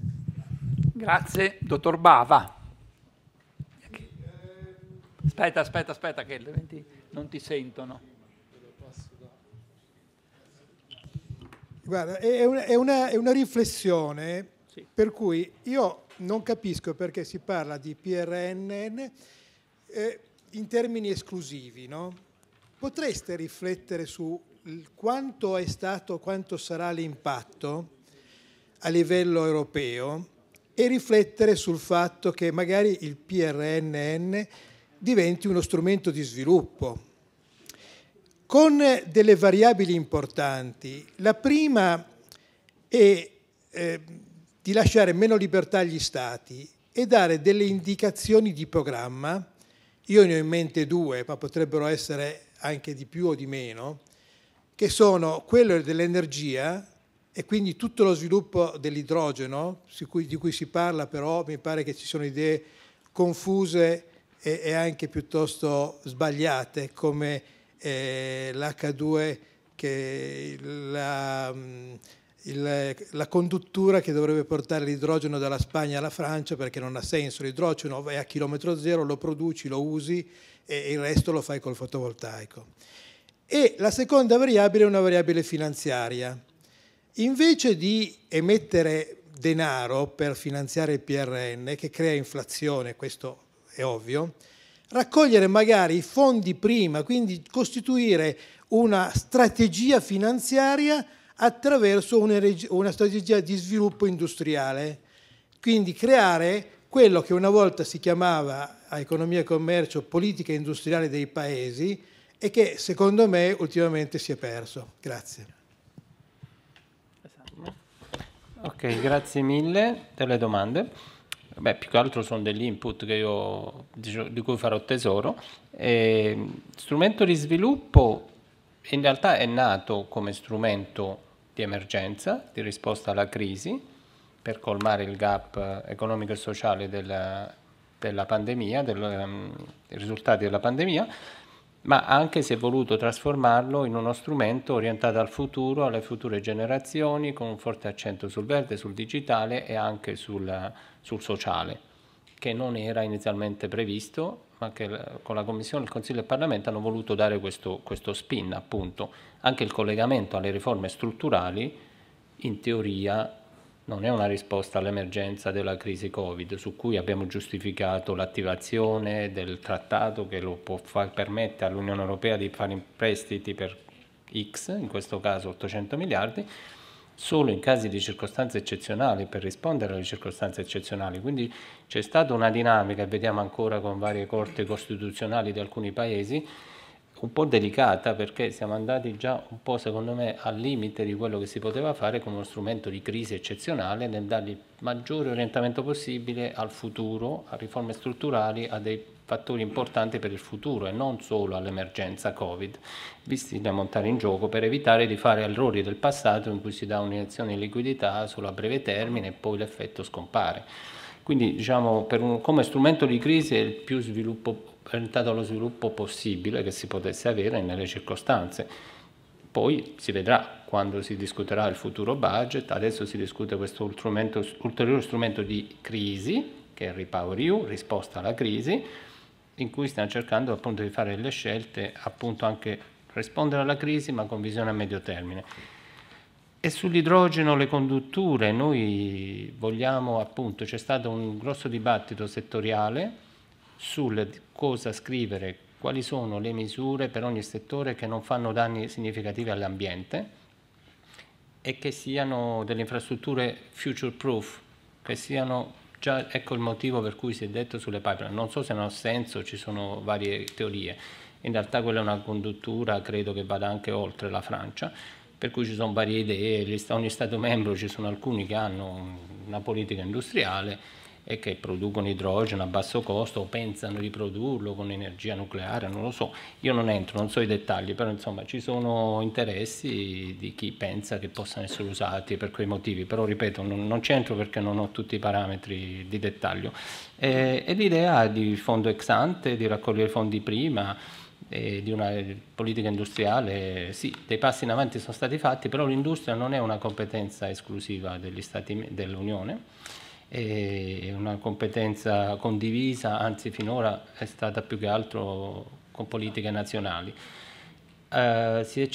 fare, si, sta cercando di fare qualcosa con queste aggregazioni di vari stati. Beh, intanto c'è tutta la politica di ricerca che per natura finanzia progetti transfrontalieri e di collaborazione. Poi sulla parte più industriale noi abbiamo un regime di concorrenza che dà dei limiti però facilitare dei consorsi su delle sfide future, vedi batterie, con la Battery Alliance, vedi semiconduttori, Gaia, cloud, idrogeno, qualche tentativo in quella direzione si sta facendo, non è solo europeo, in alcuni casi sono iniziative di gruppi di Stati membri eh, che possono però accedere anche degli strumenti europei, se sono in linea con le priorità. Grazie Guido. Forse parla. Eh, vado direttamente al sodo, ho visto quella, la, mi è piaciuto moltissimo il paragone di tutti i paesi come hanno progettato se stessi, mi ha sorpreso moltissimo che noi che siamo indietro sul digitale siamo andati poco oltre e la Germania. che è molto avanti ha fatto una sparata molto forte. Ecco, quella parte lì potrebbe essere e probabilmente sarà analizzata e potrà esserci dato un pochettino di eh, dire, analisi critica di come vanno, almeno quello la, la comunità europea può, può farlo, no? se, se non entrando ne, ne, nei singoli paesi. Con rammarico vedo che non c'è più da noi il Ministero per la transizione digitale, eh, per un paese che è invece molto indietro. Quindi eh, almeno a quel livello una critica dall'alto di queste cose mi aspetterei che arrivasse, poi la politica è quello che è, anche noi rettori venivamo eletti ogni quattro anni, adesso si fa un unico mandato di sei anni e credo sia stato un grande, un grande passo avanti. Grazie Rettore. c'è, un, c'è un indice, una serie di indici europei DESI eh, sul digitale che mette a paragone tutti, credo si chiama DESI, non so, Daisy, giusto? Daisy. Ecco il DESI, eh, che permette di vedere una serie di indicatori, forse una decina, di valutare gli Stati membri l'uno rispetto all'altro senza un giudizio particolare, facendo parlare i numeri, quindi quanti, sono, quanti hanno le skill digitali, che infrastrutture ci sono, quante persone hanno accesso a internet e così via e questo è stato anche un punto di partenza per valutare la parte digitale dei piani. Quindi abbiamo usato quel riferimento, quel metro di giudizio, ma il regolamento per come è stato scritto non ci permette di entrare a livello di, eh, specifico, al di là del 20% di obiettivo da raggiungere come input di spesa, siamo andati a valutare che ci fosse una coerenza di riforme e investimenti, che fosse chiaro il progetto, cosa fare, che ci fosse una chiarezza dei potenziali impatti. Eh, non avevamo il mandato di dire adesso col PNRR dobbiamo far raggiungere tutti questo livello di benchmark standard minimo, se ho capito. Ma io intendo ah. ex post, ah, ex post. Qualche, sì, sì.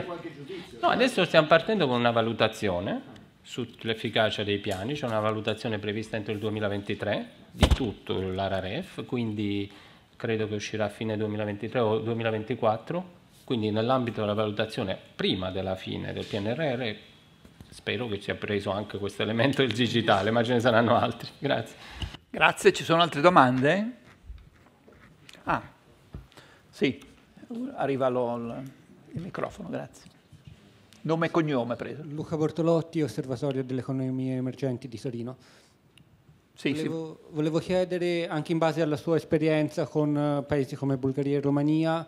sia qual è in generale il livello di partnership a livello dei programmi che vengono formulati dagli Stati e più nello specifico se c'è un interesse dell'Italia anche nell'entrare eh, in partenariato con eh, paesi de, dell'Est Europa.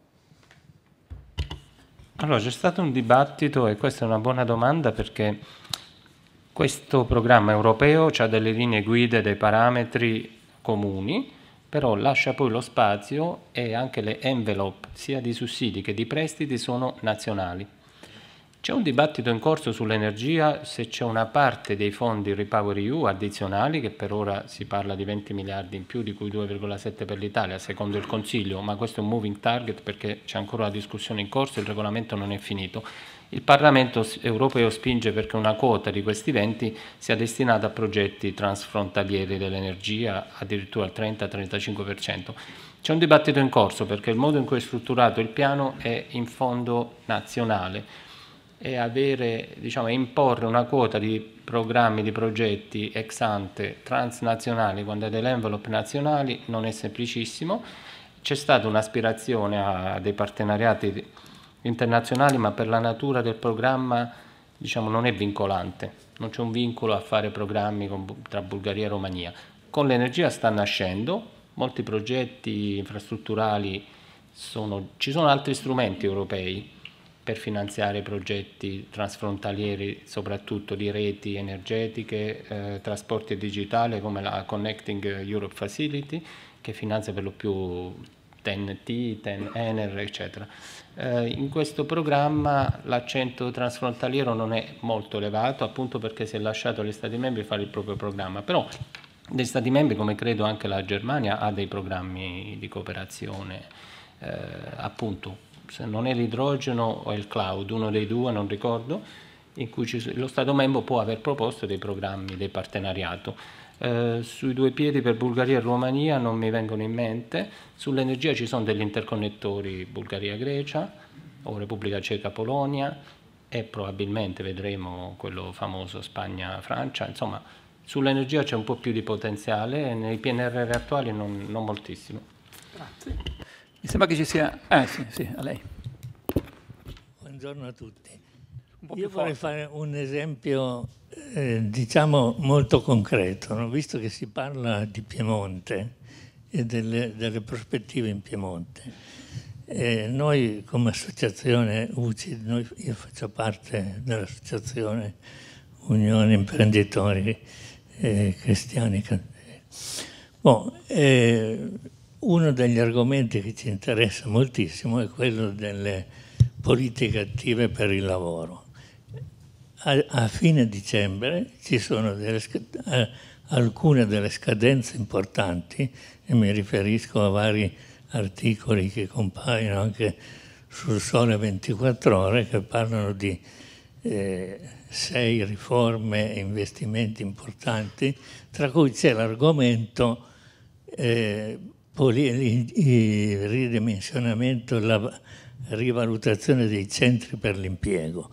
Ci sono dei soldi, ci sono delle energie, e come si stanno muovendo le regioni, in particolare la regione Piemonte, sull'argomento, per esempio, eh, eh, dell'efficienza dei centri per l'impiego, sia dal punto di vista formativo e sia dal punto di vista organizzativo e sia dal punto di vista strutturale. No, non credo che sia l'ambito in cui possiamo risponderle, nel senso che eh, qui stiamo parlando di Europa, non stiamo parlando... Lei dovrebbe rivolgere a questa domanda, che è una domanda molto corretta, eh, quindi la mia è una posizione positiva, però a soggetti regionali e in, in ambito di... perché non mi sembra che noi siamo in grado di dare risposte da questo punto Vabbè, di vista. Eh, però io avevo letto un, eh, un appello accorato Ah, anche bene. del, un del appello va retto- bene. del, retto- del rettore del Politecnico qui presente sulla cabina di regia del PNRR della Regione Piemonte, che eh, mi sembra che abbia trovato abbastanza inesistente. Ora, cosa, cosa possiamo fare, eh, per esempio, come ente di, di volontariato o ente del terzo settore per portare all'attenzione dei responsabili questo tipo di problema? Grazie, Eh, grazie. grazie molto, grazie, grazie molto. Eh, stiamo per chiudere, Anna. già professore eh, al Politecnico, eh, la mia domanda era questa. In ambito europeo, uno dei eh, temi più forti, delle realtà più importanti è il cultural heritage, il patrimonio culturale, materiale e immateriale. Ecco, che cosa può fare in termini generali, qualitativi e quantitativi uno strumento come il PNRR, ovviamente non chiedo una risposta di dettaglio, potremmo fare an- tante domande di dettaglio, ma non solo a livello locale, ma anche per realtà europee, come per esempio gli itinerari culturali. Eh, lei sa che noi dei 45 europei ne abbiamo più della metà in Italia, o per i progetti Faro, i progetti di eh, comunità patrimoniale secondo la Convenzione di Faro, che altrettanto possono eh, consistere di una dimensione europea. Grazie. Allora, in molti piani nazionali c'è l'aspetto cultura, in Italia